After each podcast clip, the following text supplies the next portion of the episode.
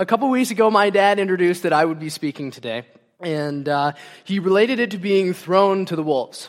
Now, I don't think of you guys as wolves, but I've done a couple things like that already, and so it's kind of starting to become par for the course. My first time I was in kids' church, the assistant wasn't going to be able to be there. And it was on a Saturday night service, and Vicky came up to me and asked me, Hey, there's this little object lesson. We don't have the person that was supposed to do this. Can you come do this today? And I looked her in the eyes and I said, No. and so she, she said to me, Well, if we can't find anybody else in the next five, seven minutes, whatever it is, if I can't find anybody else in that time, can I leave this with you? Look over it. Can you do it? And I said, All right. So she couldn't find anybody else.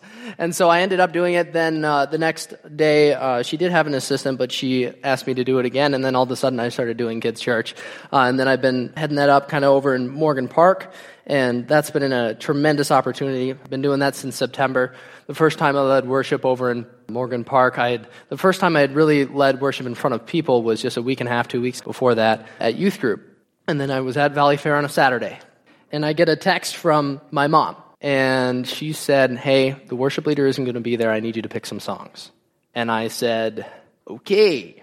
And so I picked some songs, got back at 3 in the morning, and then led worship the next day. Uh, that was the first time I led worship. The first time I got to then speak in front of people then was in October when I spoke at youth group. That was just a little 15 minute sermon.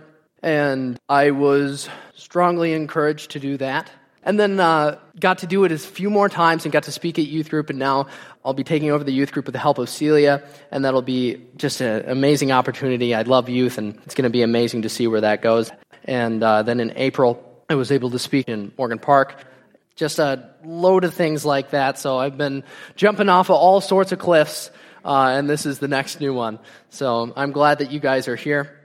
Today I'm going to start off the sermon the way I did in Morgan Park, and that way is this that most of the things I'm going to say today, most of the words I say, you're, you're going to end up forgetting. Now, that's some way to start a sermon, right? The thing that you will remember is what the Holy Spirit speaks to your heart. Because there's going to be a trial, a temptation, something that happened in your past, something that's happening right now, or something that's going to happen. He's going to be speaking something into your heart right now in this moment that's going to clarify something and it's going to help you out. And the Holy Spirit, I tell you what, is a way better preacher, way better communicator than I am. Because each of us receives something in a different way, and the Holy Spirit knows which way that is. I don't. So I pray that you'll be listening to His words, because those are the ones you'll remember. So uh, we're going to pray, and then we'll dive into the Word. So, Father, we just love you and we praise you. We thank you for your Word. We thank you that you don't leave us to do things by ourselves, but that you help us out. I thank you for your promises that we can trust you that we can submit to you and follow you. Father, you're so trustworthy. You never let us down. Father, we've seen you do it before. We just ask that you would do it again. Speak to us. Show us what we need to be doing. I pray right now that the words that come out of my mouth would be your words and not my own, and that the words that they hear today would be from you, God. We thank you and ask for your blessing in Jesus' name. Amen. The sermon title is Free to Serve, or Free to Seek and Save the Lost. We're going to be talking about Luke chapter 15 a little bit. That's going to be the three lost parables the parable of the lost sheep, the lost coin, and the lost son. So we're going to start in Luke chapter 15, verses 1 through 7. Now the tax collectors and sinners were all gathering around to hear him. But the Pharisees and the teachers of the law muttered, This man welcomes sinners and eats with them. So the starting of these three parables is starting off with Jesus. He's eating with sinners, of course, we're all sinners, and the Pharisees didn't realize that they were sinners too. He was eating with them, and they didn't like that. The Pharisees didn't like a lot of the things that Jesus did. And here, they don't like what he's doing with eating with them, but hallelujah, that Jesus welcomes sinners and eats with them. Because if he didn't, who of us could enter the kingdom of heaven? Verse 3 Then Jesus told them this parable Suppose one of you has a hundred sheep and loses one of them. Does he not leave the 99 in the open country and go after the lost sheep until he finds it? And when he finds it, he joyfully puts it on his shoulders and goes home. Then he calls his friends and neighbors together and says, Rejoice with me, I have found my lost sheep. I tell you that in the same way, there will be more rejoicing in heaven over one sinner who repents than over 99 righteous persons who do not need to repent. Now, in the Bible, there's multiple interpretations for things, and some person could get something from one verse, and have it be accurate, and another person could get something from the same verse and, and get something different and still have it be accurate. Now, there are wrong interpretations of things, of course, but there can be multiple interpretations that can be right. The main interpretation of this is that Jesus is our great shepherd, of course. And when one of us are lost, he, he goes and he searches after us. And he guards us, he protects us, keeps us clean. He looks after us. And he wants everyone to be saved. That's his heart. Not that 99 would be saved, but 100, that all would be saved. That's the main interpretation. The second interpretation, I would say, is this. Back in this day, most people that were shepherds didn't own the sheep. It was somebody else then who owned the sheep that wasn't there, but the shepherds were then in charge of the sheep while the master was gone. So, in the same way, Jesus is coming back. He is our master. And we have been entrusted with certain people, certain moments, certain opportunities, certain people we're supposed to look after and minister to. Now, you might be saying, oh, well, I'm not a, I'm not a pastor. I'm not going to be a missionary. It doesn't matter because everybody is called to minister. So, it doesn't matter if you work at Sappi, if you're a teacher, whatever it is. Everybody is called to minister. And everybody has moments and opportunities to minister to somebody, whether it be family, friends, or coworkers. Everybody has an opportunity. So it doesn't matter your skill set, your age, your gender, your calling. We are all called to serve. So I would ask you, who are your sheep? What are your opportunities? And if you haven't seen the opportunities and you don't know what they were, then you probably haven't been looking and you haven't been slowing down long enough to notice them. And then if you have noticed them, have you guarded your sheep? Who do you need to minister to? It's when we get freedom and we start going through the freedom process that this is what we get to do. We get to become free to serve. I was talking with Jake after the sermon last night, and he related it to this. If you haven't gone through the freedom process, if you're still bound by anxiety, pain, and your previous trials, then you're trying to guard your sheep with your hands tied. When someone's lost and you're trying to get the sheep, you're trying to get them with your hands tied, but it's so much easier when you're free. Because the best testimony you can give is one where you're free yourself. Boy, don't miss your opportunities. I had a situation back several years ago. I think I was in middle school. And I had, I had a friend, and he was starting to come to youth group. And this is back when we, we used to have youth group at our house. And he came to youth group a couple times. The first time he came, I, I was confused. I didn't think that he was actually coming for youth group. I thought, oh, can't hang out right now. We got youth group. And he's like, oh, no, I'm coming for youth group. And I was like, oh, oh, okay. And then he came a second time, and I didn't, I didn't realize the significance of the situation. I didn't realize that it was a moment that I needed to take hold of. I didn't realize the opportunity, and I missed it. And he stopped coming to youth group. We have the opportunity to change somebody's eternal destiny with the things that we do. We have people we're supposed to look after. The next parable is the parable of the lost coin. It's going to be verses 8 through 10 in Luke chapter 15. Or suppose a woman has 10 silver coins and loses one. Does she not light a lamp, sweep the house, and search carefully until she finds it? And when she finds it, she calls her friends and neighbors together and says, Rejoice with me, I have found my lost coin. In the same way, I tell you, there is rejoicing in the presence of the angels of God over one sinner who repents. Let's get the angels rejoicing, amen. Is this woman searching because she's really, really greedy? Let me put it this way. If there was a $10,000 check and we put it under one of the chairs, would you look underneath your chair? I'm guessing you would. I'd probably start looking under chairs too. And why would you look? It's because that $10,000 has value, right? This woman searches for this coin because it has value. And in the same way, we have value to God. How much value do we have? God, who is all powerful, all knowing, omnipresent, omniscient, all those fancy words, He's infinite, has no beginning, has no end, decided that He would be born poor. And being born as a king, that would be humbling Himself too. But He was born rejected. No one would take Him. Born in a manger, not in a hospital like many of us were born, but He was born very low he washed his disciples' feet. You guys ever wash feet before? Maybe if you have a kid and they run around in the mud for a while and then they get a bath, boy, washing feet is disgusting. The God of the universe washed his disciples' feet, and yet we complain when we have to do the dishes. He humbled himself so much that he was rejected. He humbled himself so much that he washed his disciples' feet. He was beaten, mocked, stripped, and crucified. They took lots for his clothes. The God of the universe did that for specifically you. He sacrificed himself specifically for you. And now I believe that even if you were the only person on the planet, even if I was the only person on the planet, he would still come and die for just you. It wasn't a numbers game. He wasn't coming because he figured the billions of people would be worth it. He came because specifically you are worth it. Specifically you. He loves specifically you. So if we can see the value in people like God sees it, boy, wouldn't that change so much? If we can love people like God loves people, that's what would change the world. So, what should we do if we lose a sheep or a coin? What should we do? The woman in this parable sweeps the house and she lights a lamp. Now, we are the light of Christ. And of course, the light that we get is from above. It's from Christ. We are not the light ourselves, but we get it and we transfer it through. Now, some people, they get in a dark place and they have bad circumstances happening around them and they wonder what's going on. But it, this is not the situation where you put yourself in a dark place, okay? We're going to read about the prodigal son, and he put himself in a dark place. But sometimes we find ourselves with bad circumstances happening around us, with dark circumstances happening around us. And sometimes we're put in those darkest places so that we can shine the brightest light. Because we are not called to shine more light where there is light, we're called to shine light where there is darkness. And the darkness has to flee when we shine the light, because darkness is just the absence of light. One of the biggest things we can do is look past our circumstances. And how do we do that?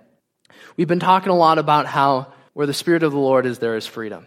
And when Pastor Arnold came, he talked about Paul and Silas and Joseph and how they would be in prison, but it wouldn't change their attitude. See, in God's Spirit, there is no pain, there are no chains, there's no bondage. In God's Spirit, there's freedom, there's peace, there's joy. So when you get that spirit in you and you have it overflowing, even if you're in the deepest, darkest cell and your feet are in the stocks and you're chained and you just got severely flogged, you can worship God and praise God because you've got so much of that spirit in you that you see the world the way He sees it and not the way we see it. It changes your perspective. So you don't have to drift with your circumstances. We can start seeing the world the way God sees it when we get that spirit in us by praying, doing our devotions, and coming to church. So Joseph did that, Paul and Silas did that. One of the biggest ones is Stephen, the stoning of Stephen. It's the first thing I preached on in, in youth group. Wonderful subject, of course. And uh, Stephen was being stoned, and even though he was being stoned, while he was being stoned, it was said that he had the face of an angel.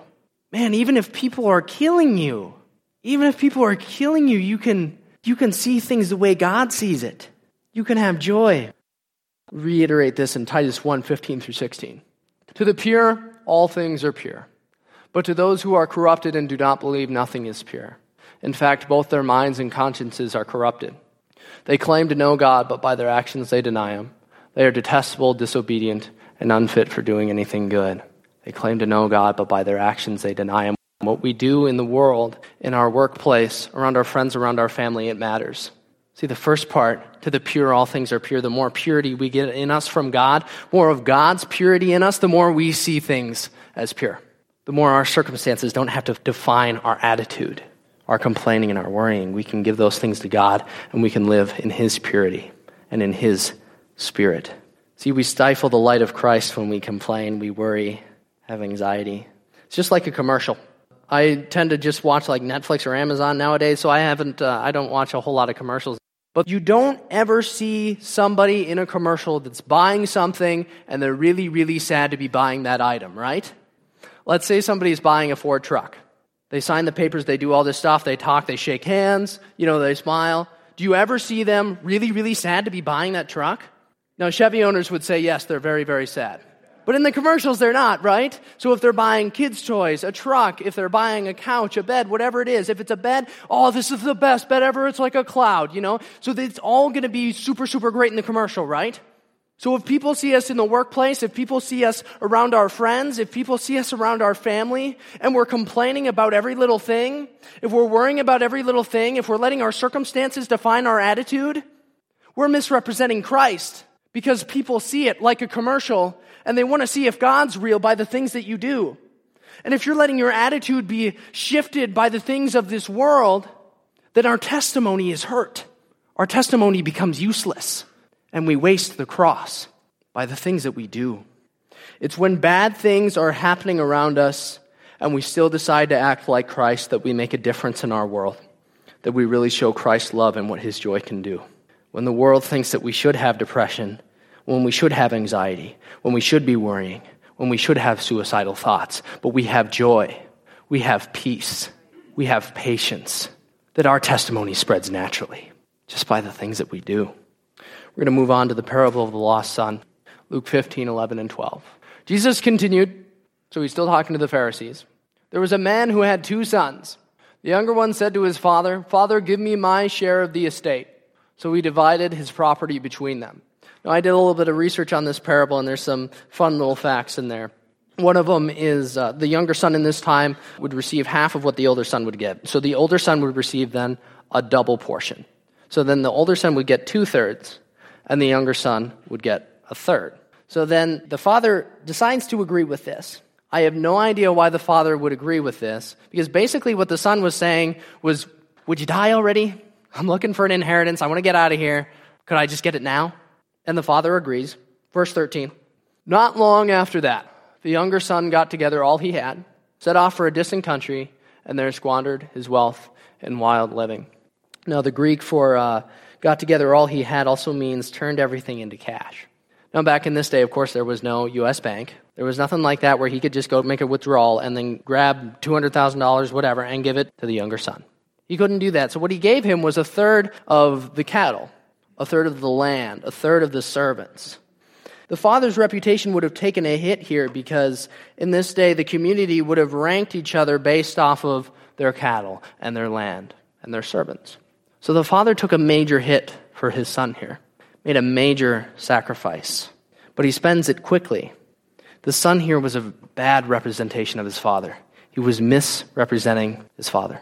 If we go out and we do things like this, we misrepresent the father as well. We got to be a good representation of Christ. That's how our testimony spreads. But this son made his father look like a fool. Verse 14. After he had spent everything, there was a severe famine in that whole country, and he began to be in need. You ever spend money a little too quickly or spend it maybe a little too much? You might regret it afterwards. I know I have. And on top of spending everything, famine hits. You see, the famine is going to hit either way. Hard times are going to hit either way in our lives, so we might as well just go with Christ. If we trust Him, He's got us. So either we're going to spend everything and the famine's going to hit, and it's going to get a whole lot worse, or we can be wise, and the famine hits and we'll be ready. And when the famine hits, we don't have to let our attitude go with the famine, but we can keep our attitude in Christ and have our attitudes be the same as that of Christ Jesus. Verse 15. So he went and hired himself out to a citizen of that country who sent him to his fields to feed pigs. Now he is in a great amount of desperation here a great amount of desperation. He lost everything. A famine hits. This is really bad. And the best thing he can do is hire himself out to go feed pigs. That's the best thing he can do. Now, back in this day, the Jews, to them, pork, pigs, they're unclean. So taking a job of feeding pigs, taking a job to roll around in the mud with them and do that, is very humiliating for him. And this is the best he can do. He is very humbled at this point. Very humbled. Verse 16 gets a little worse. He longed to fill his stomach with the pods that the pigs were eating, but no one gave him anything. You guys ever been hungry? Like really hungry? Have you ever been this hungry? Now, I was in, I was in wrestling, and in wrestling, you had to make certain weight classes. So, what we try to do is lose weight and try to not eat or not drink for a little bit and lose weight a little bit so that we could wrestle smaller people. Try to get an advantage. Now, at the same time that we were doing that, we were also kind of making ourselves smaller, so if it helps, I don't really know. Probably not because it just kind of zaps your energy. But we would get pretty hungry. I don't think I ever wanted to eat pig food. The pods that the pigs were eating, it's very possible that it wasn't edible by people. And maybe that's why they didn't give him anything. He's in a great amount of need. Very hungry, very poor. Ephesians 2 1 through 3 kind of describes the state that he's in. As for you, you were dead in your transgressions and sins in which you used to live when you followed the ways of this world and of the ruler of the kingdom of the air, the spirit who is now at work in those who are disobedient. All of us also lived among them at one time, gratifying the cravings of our sinful nature and following its desires and thoughts. Like the rest, we were by nature objects of wrath. Right now, the prodigal son is lost. He's dead in his transgressions and sins. He's in a great amount of need. And many of us right now may be in a great amount of need. But the Father wants you. Verse 17. Story will get a little bit better now. Verse 17. When he came to his senses, he said, How many of my father's hired men have food to spare? And here I am, starving to death. You might be thinking, why didn't he come to his senses before? Before he was being humiliated and had to feed pigs, why didn't he do it before that? Well, when I was doing my research, and this sounds a little weird to me, so you can take it for what it is.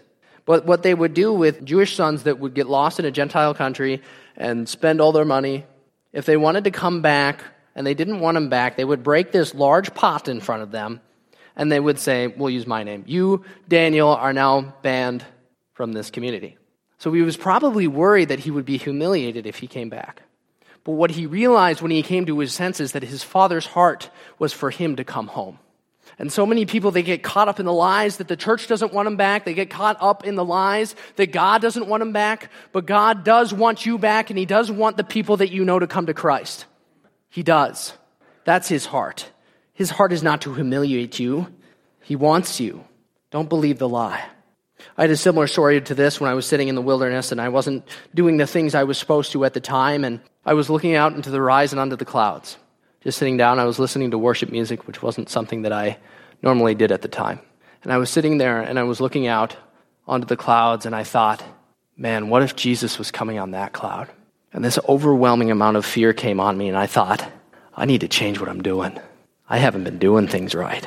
So let me ask you if Christ came back on one of the clouds today, would you be ready? What have you done? Who are your sheep? Who do you need to guard? Who do you need to look after? Because the Father's heart is that as us as shepherds that we look after those sheep. And when he comes back, he doesn't want 99 of them. He wants 100. And that's up to us.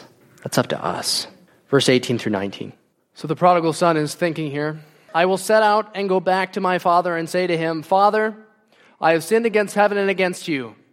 I am no longer worthy to be called your son. Make me like one of your hired men. He's very humbled at this point. He's not thinking, oh, I'm going to come back and I'm just going to be like the son again. I'll get a new inheritance. That'll be how it is. He's thinking, just make me a hired man. I'm not worthy anymore. Look at the things I've done. He's very humbled at this point.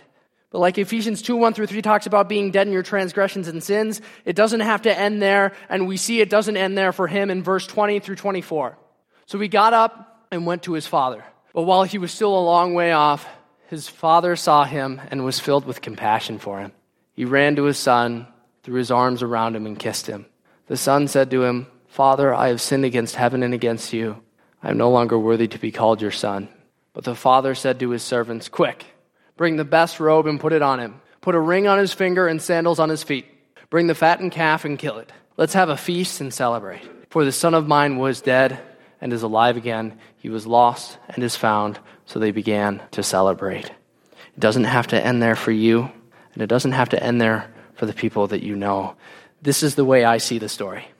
I see the father, he comes out every day, sweeping his porch, whatever it is, and there's this big road you can see way far down, and barely one day he sees something, and he looks at it, and he realizes that's his son and he bolts. He runs, he sprints with his arms open wide, smile on his face, runs, grabs him, hugs him.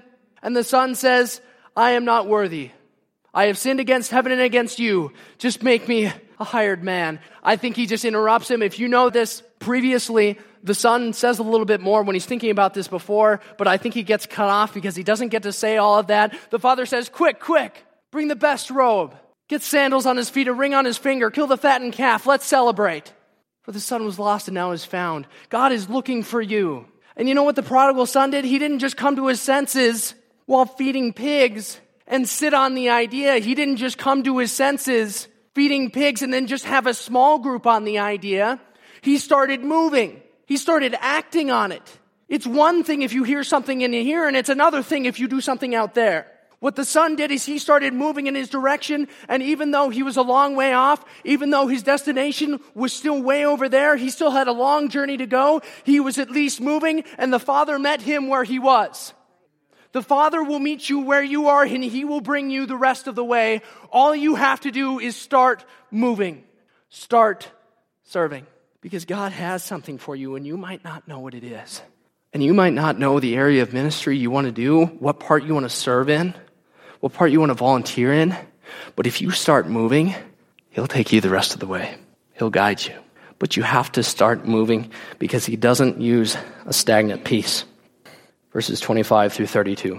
Meanwhile, the older son was in the field. When he came near the house, he heard music and dancing. So he called one of the servants and asked him what was going on. Your brother has come, he replied, and your father has killed the fattened calf because he has him back safe and sound. The older brother became angry and refused to go in. So his father went out and pleaded with him. But he answered his father, Look, all these years I've been slaving for you and never disobeyed your orders. Yet you never gave me even a young goat so I could celebrate with my friends. But when this son of yours who has squandered your property with prostitutes comes home, you kill the fattened calf for him. My son, the father said, You are always with me, and everything I have is yours. But we had to celebrate and be glad because this brother of yours was dead and is alive again. He was lost and is found. So many people are like the brother, and when they see lost people come to Christ, they complain. And they don't want to celebrate too because they think it's going to take away from what they've got, their area of ministry. Man, where's your heart? Do you see people and the value in people like God sees it? Man, it would change the world if we did that. I was listening to a sermon by Pastor Choco De Jesus, and he uh, did some research on this as well. And uh, what he found out that it was tradition back in this time that if a son did get lost and a son wasted all their money, that it was the job of the older brother to go and find them in that distant country. But the older brother, he sat in the field. What he should have done, what the father wanted him to do, was to see him packing his bags, getting ready. Father, I'm getting ready. I'm leaving. I'm going to a distant country. I'm going to go find my lost brother, and I'm not coming back until I find him. That's what he wanted to hear. He didn't want to see him just sitting in the field every day.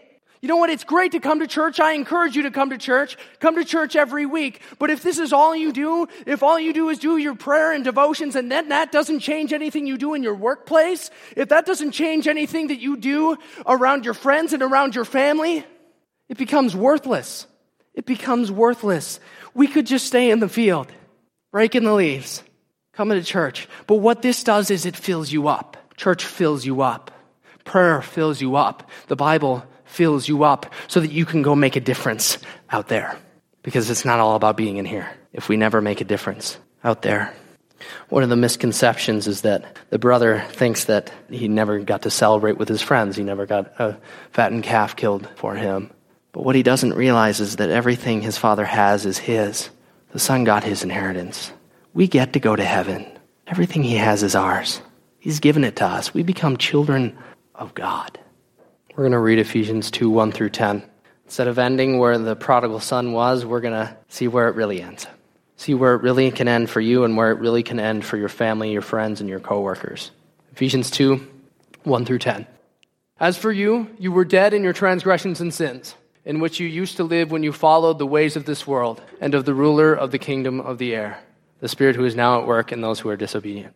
All of us also lived among them at one time, gratifying the cravings of our sinful nature and following its desires and thoughts. Like the rest, we were by nature objects of wrath. But because of his great love for us, God, who is rich in mercy, made us alive with Christ even when we were dead in transgressions. It is by grace you have been saved. And God raised us up with Christ and seated us with him in the heavenly realms in Christ Jesus, in order that in the coming ages he might show the incomparable riches of his grace, expressed in his kindness to us in Christ Jesus. For it is by grace you have been saved, through faith. And this is not from yourselves, it is the gift of God. Not by works, so that no one can boast. For we are God's workmanship, created in Christ Jesus to do good works, which God prepared in advance for us to do. There's so much we're called to do. And it didn't end there for the prodigal son. It doesn't have to end there for you. We see that we're saved by grace. We don't have to earn it. But once we get saved, we get called into something different. So it's not working for our salvation. Salvation's done with. That part's done with. Now we get to serve. We're free to serve. A lot of people, they skip this last verse. They see saved by grace and they miss created in Christ Jesus to do good works. See, if we don't, we claim to know God, but then we become detestable, like Titus says. We become unfit for doing anything good instead of being pure. So, what are you going to do? I'm worried that you're going to leave this place and go back the same old way, do the same old things. Go back to your workplace and do the same old things. We need a sense of urgency. What if Christ came back today? We need a sense of urgency. What if Christ came back today? Who have we saved? Who have we taken out of the fire, out of the flames of hell? Who have we saved? You know, I grew up in church. But in my surrounding family, there are more people going to hell right now than people going to heaven in my family. And I grew up in church. Everybody knows people who are lost. Everybody. So you might know grandparents, friends, family. We've got something we need to do. We've got a job to do. We're going to close with a quote by William Booth. He founded the Salvation Army. Not called, did you say? Not heard the call, I think you should say. Put your ear down to the Bible and hear him bid you go and pull sinners out of the fire of sin. Put your ear down to the burdened, agonized heart of humanity and listen to its pitiful wail for help. Go stand by the gates of hell and hear the damned entreat you to go to their father's house and bid their brothers and sisters and servants and masters not to come there. Then look Christ in the face, whose mercy you have professed to obey, and tell him whether you will join heart and soul and body and circumstances in the march to publish his mercy to the world. Not called, you said, not listening to the call. I think he should say. Doesn't matter what you're called to do, we're all called to minister. As my dad says, we're not all called to full time ministry, but all of us are called to full time Christianity. So let's not let circumstances define our attitude. Let's go get people. Let's be runners. Let's run to get people. Let's not sit in the field anymore. And I haven't always done this, but we need to make a change today for our family, for our friends. We need to make a change. If you haven't been seeing the opportunities, the moments that you can minister to somebody, I pray that you can slow down long enough to see those opportunities. And if you have, and pray for boldness to seize the opportunity. And if you've never heard this before, maybe this is your first time coming to, to church, come up for prayer. We'll talk you through this salvation. You don't have to earn it, it's by grace we're saved. Let's close in prayer. Father, we love you and we praise you. We thank you for how much you humbled yourself to go to that cross for us. And that you didn't stay dead, but you rose from the grave. And just in the same way, we can die with our sins and then be risen with you in new life and new purity and in your spirit. So, God, I pray that you would just fill us up with so much spirit, fill us up with so much of your word, that it would overflow and that that light, which is joy, peace, and patience, would shine through. That we would have so much of your spirit that we couldn't help but be happy and be joyful in you, God, no matter the circumstance. Father, I pray that as we leave here, that we wouldn't do things the same. Because even if we can't change the whole world, we can at least change our world. And piece by piece, we can, we can change everything.